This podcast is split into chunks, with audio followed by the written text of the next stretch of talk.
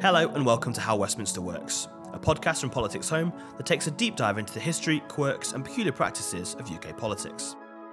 I'm your host, Alan Tolhurst, and this episode will explore one of Parliament's, if not one of the country's, most incredible buildings, Westminster Hall.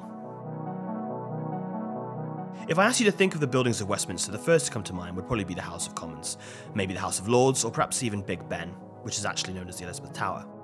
But standing tall in the parliamentary estate, nearly 1,000 years old, is a building with an embarrassment of stories to tell, and that is still used by MPs to this very day. We will speak to historians about the amazing story of Westminster Hall, and Labour MP Angela Eagle will explain what Westminster Hall debates are and what they are used for in 2022. So, where to begin? Well, Westminster Hall was completed in the year 1099. It was built by King William Rufus, the son of William the Conqueror, a few decades after his dad had led the Norman invasion of England. At nearly 100 feet tall and 240 feet in length, the palace was the largest hall in England at the time, and probably the biggest in Europe. It was designed to impress, and in the early days played host to lavish feasts. Since then, it's hosted all sorts of functions. Samuel Pepys wrote in his famous 17th century diaries that he went to weekend markets in Westminster Hall to see and to be seen. Tennis balls dating back to the 16th century have been found jammed within the hall's magnificent wooden ceiling. There is little evidence to support the rumour, however, that it was Henry VIII's ropey tennis which resulted in the balls getting stuck up there. For historian Mark Collins, who sat down with Politics Home's Adam Payne in Westminster Hall, 1265 is the first key date in this building's remarkable tale. It was this year when barons, knights, and officials from major towns came together in Westminster Hall for the first time. They discussed major reforms and how to help the leader of the time, Simon de Montfort, stay in power. These meetings soon became the norm and were eventually given a name the House of Commons. So you talked about um, 1265, and would it be fair to say, just to put it in, in layman's terms to people, that Parliament as a concept in this country, as we generally recognise it, originates back to 1265 and the coming together of people in, in here? I think it does uh, because from Magna Carta in 1215 under John, uh, there, there was a re-establishment of the relationship between the king and the barons through through Magna Carta, and then from that, his son was also um, pressurized by the barons to to relinquish some of the um, power of the king. Uh, by, by arranging these these parliaments through through Henry III's reign and into Edward I as well. So through the 13th century, that's when Parliament really begins. Westminster Hall has been central to the country's legal history, having been the location of some of the most high profile state trials. William Wallace, the Scottish freedom fighter immortalised by Mel Gibson's Braveheart, was tried there, as was the November the 5th gunpowder plotter, Guy Fawkes. As Collins explains, if you were dragged into Westminster Hall accused of treason, the chances are you wouldn't make it out alive. And just a warning, some of the details are a bit graphic. So, um, William Wallace, in 1305, the Scottish patriot, was trying to maintain independence for Scotland against Edward I. He was tried in the war, um, and he was uh, uh, committed treason and sentenced to death and hung, drawn, and quartered. So this was the this was the typical um, uh, punishment uh, at the end of the state trial. Uh, then with uh, Guy Fawkes, mentioned in 1605, who placed 36 barrels of gunpowder underneath the House of Lords to blow up the King and and Parliament uh, in order to re-establish, he hoped, the the um, Catholic faith in this country he and fellow conspirators were captured. He was discovered underneath the House of Lords the night before state opening, and uh, he about midnight, and then he was brought to the hall with fellow conspirators to be tried in a treason trial by uh, the king. So James I stood hiding in the hall. He, he, he was just watching from a, from a secret place, and again uh, they were condemned to death by hang, hanging and drawing and quartering. But Guy Fawkes actually jumped from the scaffold and committed suicide before that could happen. It would be a terrible death otherwise. So he, he jumped and broke his neck from the scaffold. But perhaps the most famous trial to take place in Westminster Hall was that of Charles I, the 17th century king who was put to death after a parliamentary coup against him. It is remembered one of the most extraordinary moments in British history, with parliamentarians setting up their own courts and putting a monarch to trial. Up to 2,000 spectators are thought to have packed into the hall to witness the trial, some perched in the window reveals, while thousands more gathered in the courtyard outside. But the most important trial which has ever taken place in the hall, without doubt, is that of King Charles I. So, after the civil wars, the king was captured, brought to the hall by the House of Commons, who set up a high court uh, to judge him. Charles didn't recognize the court. He didn't uh, acknowledge its um, uh, being there at all. He, he thought that the king shouldn't and couldn't be tried. But they overturned this and condemned him to death, and he was uh, executed nearby, um, outside the Palace of Whitehall.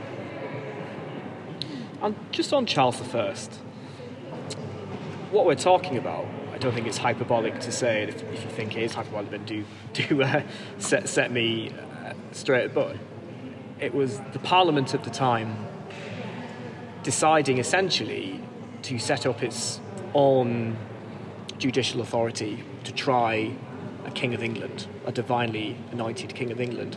An absolutely extraordinary moment in British yeah. political history.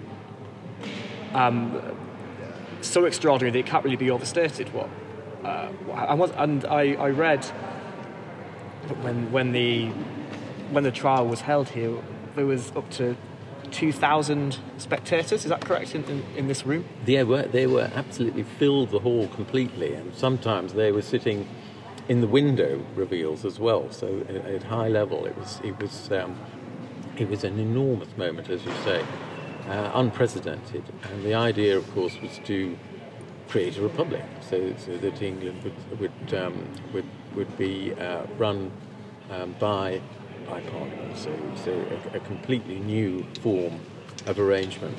Uh, without a king, the House of Lords by that stage had been abolished as well, and so it was just the House of Commons who, who actually arranged for the trial. Westminster Hall, at the very heart of British democracy, has also come under attack. Lord Lexden, Conservative life peer and historian of British politics, describes how the building has twice been targeted by Irish Republican terrorists, the first occasion in 1885 known as Dynamite Saturday. Dynamite Saturday, because it coincided with another explosion of a severe kind, the Tower of London. Again, forgotten, I think, by nearly everybody. Oh, so this was coordinated, showed that uh, Irish terrorists back in the 80s, 1880s had achieved some fair degree of sophistication. Hmm. I don't like to put it that way, but that's that's the reality. They could they could time these things hmm. to uh, increase the impact. But here's the Times uh, reporting um, uh, happened on the 20, on Dynamite Saturday, about 2 p.m. Simultaneous explosions occurred at the Houses of Parliament and the Tower of London, which I just mentioned. At the former, a suspicious package having been observed in the crypt, which is crypt over there, crypt chapel. Hmm uh, by a lady, information was at once given to the police in attendance. Constable Cole rushed into the chapel down below and picked up the package, but almost as soon as he reached Westminster Hall, coming up the steps from the crypt, roughly over there, um, uh, he was obliged to let it fall. A terrific explosion followed, blowing a hole in the pavement six foot in breadth imagine six foot hole somewhere, somewhere over there, um, uh, making another in the roof. So the roof was mm. damaged and shattering the glass throughout the hall. A considerable event, as you can, as you mm. can hmm. see. The Home Secretary um, at the time was um, uh, walking down St James's Street near Pall Mall, um, not far away, uh, and his son records in his diary that um, a, a, man came rushing up to them the bottom of St James's Street uh, and said, Westminster Hall is blown up, at the same time showing us his hat, which was full of small pieces of glass. Um, and uh, for that, uh, in, in the course of the uh, course of, uh, of this, um, two policemen were quite seriously uh, injured, and four civilians less so. two of the culprits were eventually uh, caught and sentenced to uh, life imprisonment. So here we are, um, uh, terrorists connected with uh, Irish Republicans, the forerunners of the IRA, uh, making their presence felt in really in a marked fashion on Dynamite Saturday. Fast forward nearly 100 years to the 17th of June 1974, when the Irish Republican Army, more commonly known as the IRA, bombed Westminster Hall. It will be the start of an intense campaign of attacks on the British mainland. So, can you, uh, in a similar fashion, explain what happened that day? 8:30 a.m. 20 pound bomb in a corner of Westminster Hall. Which corner, I do not know. The press reports don't specify which of the four corners. Well, there's only four in- of them, so- But in but in a uh, corner, David Steel, the Liberal MP, later Liberal Democrat, um, looking down um, from the top, uh, said, "I looked at uh, looked in Westminster Hall, and the whole hall was filled with smoke. A few minutes later, it was possible to see flames shooting up through the windows."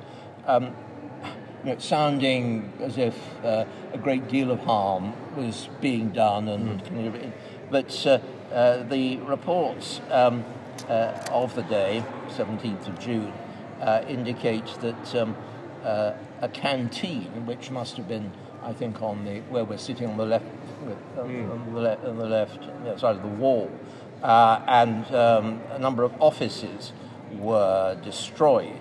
Um, but Westminster Hall itself was not seriously damaged, despite um, you know, the size of the bomb. Eleven people were injured, um, and it signalled the start of a new phase of uh, IRA bombing, which was very intense throughout the rest of 1974, 1975, um, and throughout the you know, country, uh, taking all these uh, incidents into account between 35 and 40 people were, were killed.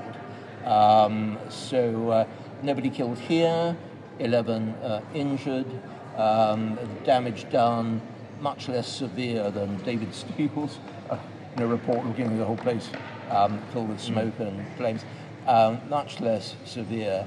Uh, the damage um, uh, to the uh, rooms um, beyond the hall, not in, not in the hall itself. In more recent times, Westminster Hall has probably been best known as the location for lying in state. Lying in state is when the coffin of a deceased monarch or former prime minister is placed on view inside Westminster Hall so that members of the public can pay their respects. This last happened when the Queen Mother died in 2002. Around a quarter of a million people lined up along Westminster Bridge to visit the hall and view her coffin. And in true British fashion, it's first come, first served for those who want to pay their respects. Around 320,000 people queued along Millbank and Lambeth Bridge to bid farewell to Winston Churchill, the wartime Prime Minister, in January 1965. Historian Mark Collins tells us more. The lying in states began with William Gladstone, so um, the former Prime Minister, in 1898. Uh, and then he was followed later by Edward VII, so the first, the first sovereign was 1910. And what happens here is that uh, the hall is set up with a, a catafalque, so it has a platform, uh, an arrangement uh, in the centre of the hall, upon which the, the coffin is placed. Um, and they um, uh, are here for three days and three nights um, before they're taken to uh, Windsor now, as it is for burial. Uh, and, and who will be allowed to, into Westminster Hall? And so it, it's only given to um, exceptional um, um, commoners, so Winston Churchill in 1965. Uh, but normally it is, it is either um, the King or the Queen uh, or their, um, the King's consort, the Queen consort, but not the Prince consort. It's only, only the uh, King, Queen, or, or the, the King's consort. And what, when um, the coffin is in this room, are members of the public allowed in to, to come and pay respects and right. observe this? They do, uh, and, and they can file past to pay their respects. So, so this goes on um, through the day, through the night as well, in fact, with just, just a, a short break. As Lord Lexden explains, William Gladstone, apparently uninterested in a flashy exit, arrived at Westminster Hall for his lying in state via the London Underground. The transportation of William Gladstone's body via the Underground, that's a, an amazing so how did that work then? Did, did, did, I, I assume they, I, I assume they had the whole carriages. I mean, yeah, yeah, I assume they had the whole train to Quite, themselves. yeah, it would be a special train.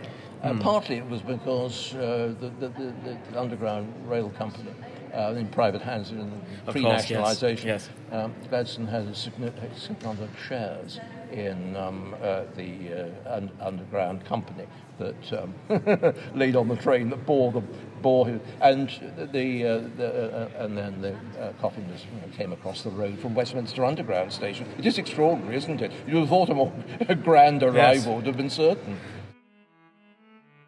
Since the mid 20th century, Westminster Hall has also hosted a handful of foreign speakers. The first figure to have the privilege of addressing parliamentarians in Westminster Hall was French President Charles de Gaulle in 1960. Nelson Mandela was the next to do so in 1996, with Pope Benedict XVI and Barack Obama speaking in 2010 and 2011. I am told that the last three speakers here have been the Pope, Her Majesty the Queen, and Nelson Mandela which is either a very high bar or the beginning of a very funny joke.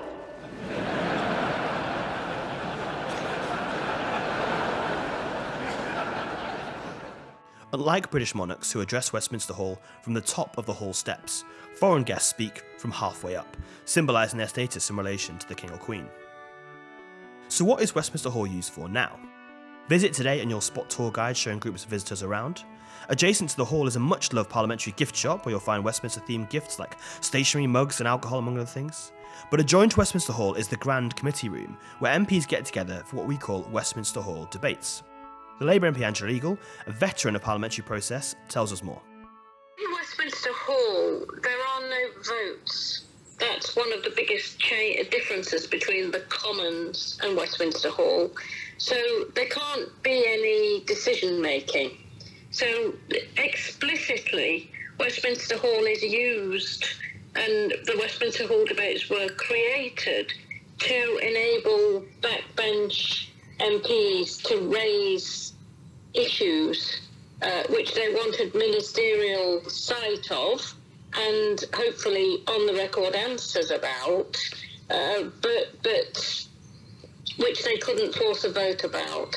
And so it creates a chamber, which is a debating chamber, different to the floor of the House of Commons. Uh, and when it was first created, it came out of having tried to have more adjournment debates on the floor of the House of Commons in the mornings and finding that it didn't really work. So it was decided to try a completely different chamber uh, and that's where the Westminster Hall debate chamber was created and, and, and came in. Um, in what used to be called the Grand Committee Room. And so you've got a horseshoe shape, which is very different to most, um, well, to all debates in the House of Commons. And it, it's really about trying to get ministers on the record giving some answers about very specific issues. MPs apply to the House of Commons Speaker for Westminster Hall debates, which cover a wide variety of subjects. Some focus on regional issues affecting a small group of MPs, like flooding in their part of the country, while others tackle issues that a number of MPs are particularly passionate about, a recent example being the Post Office Horizon scandal. Westminster Hall also hosts debates about select committee reports, and debates triggered by 100,000 people or more signing a petition online. Eagle says Westminster Hall debates have enhanced democracy since they were introduced over 20 years ago, but complains that not all ministers take them completely seriously. Yes, I, I would, because it gives backbenchers more time to air particular issues. Um, I think over the years since it was created, um, the use of it has expanded in good ways. Um, but I have to say that having sat in quite a lot of these debates, I think the ministerial answers are getting worse and worse. Mm, so do you think it's an element of government not taking them as seriously as they should? Uh, absolutely, and you know what I call very, very formulaic speeches written by the civil service, which don't actually reply to any of the points that have been made in the debate that are just perfunctorily read out. That's um, a, a, an increasing feature of the ministerial responses. Obviously, it depends on the ministers. Some ministers are much more engaged um, with trying to answer questions than others, if I could put it that way. Um, when I was a minister, I, I, always used to try to contact the people that were having debates to ask if they wanted to tell me anything in advance so that I could try to address their concerns. I'm not sure that always happens now. Nowadays, the walls of Westminster Hall listen to the hum of tourists and the sound of parliamentary debates. But if those walls could talk, you would listen for hours. Thank you so much to all our guests on the episode, and thanks to you all for listening. This episode was written by my colleague Adam Payne, the editor was Laura Silver. Please subscribe wherever you get your podcasts and leave us a review. If you want to get in touch, then reach out to us on Twitter at PoliticsHome or email us via news at politicshome.com. But for now, have a great weekend and be sure to listen again next week for another episode of How Westminster Works.